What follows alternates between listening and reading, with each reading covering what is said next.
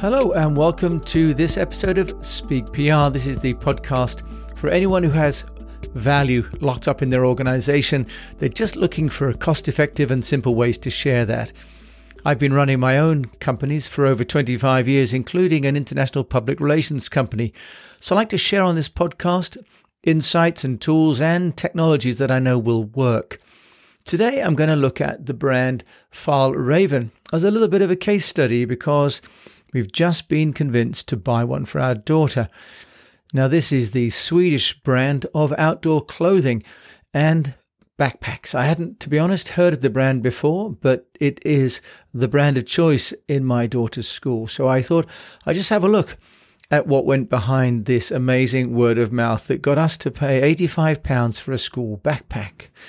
Actually, on results, it really looks like a very good piece of kit. So we're very happy with our Kånken backpack. Now, the Kånken backpack, if you to look for it online, you'll find that there are over 5,937 reviews on Google as of today for this backpack. That's where I first start to check out the reviews of uh, Beyond My Daughter, what people think of it. And with the exception of one person who complained about the zips, everybody else is glowing as a 4.7 rating review. Now, these backpacks are not cheap as I've mentioned. Uh, and if you've got nearly 6,000 people reviewing it, and all of them nearly with a five star, then that's got to be saying something good about the product. So, in our Speak PR course, we talk about converting people from being unaware about our products and services to becoming evangelists.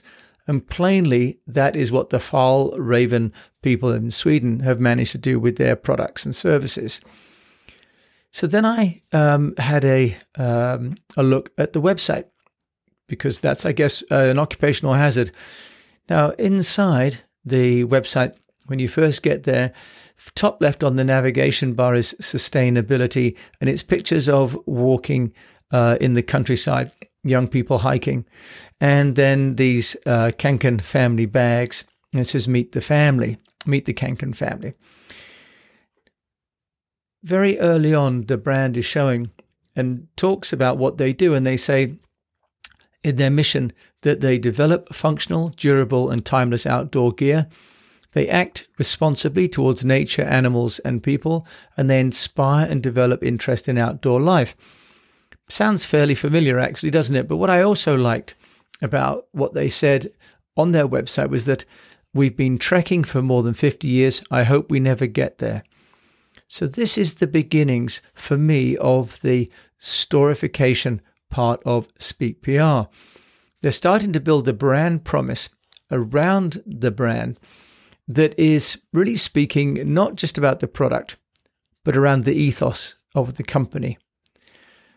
So, when we look at the website, sustainability is nearly 15% of the homepage. They've got a whole section on sustainability on the homepage. They've got information about the materials that they use, but also, interestingly enough, they've got an area on their outdoor adventures and they have the Fjällräven Polar, the classic, the Fox Trail blog, and also their Arctic Fox initiative, which is where they're working to safeguard Arctic fox. So they're not only creating products, but they're very much obviously part of the sustainability scene. And when I look at their press section, which again is what we're talking about on this podcast, is about public relations and how people communicate that, their press center is, for me, excellent, not least because it has releases almost every month, pretty regularly but each release has a very nice header, which is a graphic, which has then a headline in it. So it's really more like an adver- an advertising area than a, a traditional press area. They are talking about the materials and the people that make this brand Fjällräven work. And they talk about how, for example, their head of sustainability, Christiana Dolva Thornberg, was awarded the Businesswoman of the Year in the Swedish sport industry. So they're really showing that they're active, and all the pictures are of people wearing the equipment, the, the clothing, and so on in and around the environments they should be. So really not feeling not feeling corporate at all. The products, if you're interested, are not cheap. The the trousers, anything from 120 to 400 pounds for a pair of expedition trousers. So this is obviously at the top end of, of products for the outdoors. So we were sold, of course, by this stage. Uh, my daughter, the reviews, checking the website, and looking at the kind of ethos of the company. Then we bought the the uh, lilac purple bag for my daughter, and inside the bag there's a very nice folded flyer. Now it's an A4 piece of paper, which is folded into quarters, so you get a very nice A5 size flyer with a nice picture of the backpack. And the paper does not look uh, varnished or glossy. It looks slightly yellowed. And when we open it up to be a full A4 size, we see um, the must have been the founder. Okay.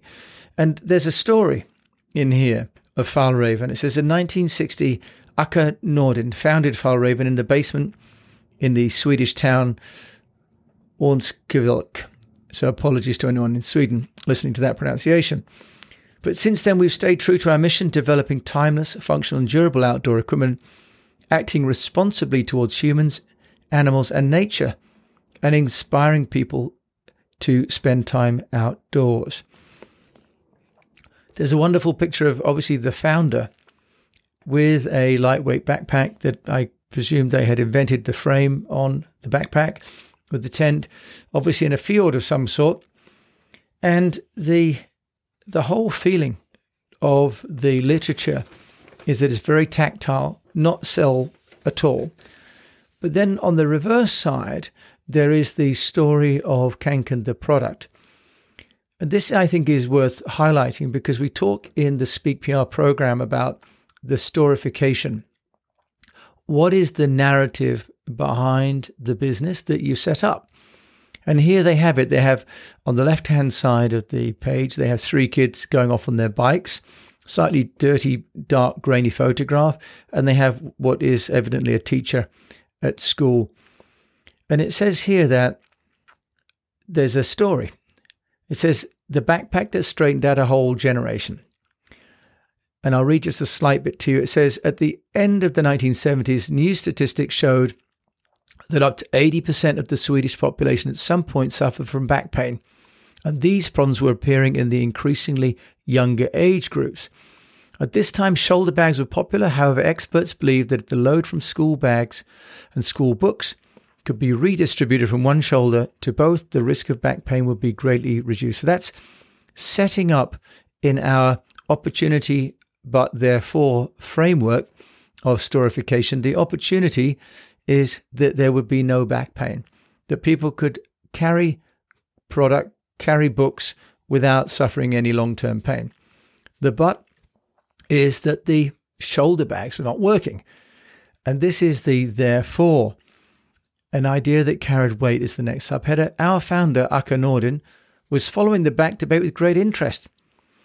And with the help of the Swedish Guide and Scout Association, immediately sketched an affordable, functional backpack with plenty of space for school children's books and binders. And this was introduced at Kånken in 1978. The weight of the bag was redistributed from a single shoulder to both shoulders. Back problems diminished. It was also asserted that the backpack was good for posture. Now, one wouldn't imagine it's a very complicated story. It's not a high tech story. In fact, it's a very logical solution to a very simple practical issue. But the way that it's been written is very engaging, very simple, and very uh, and very easy to understand.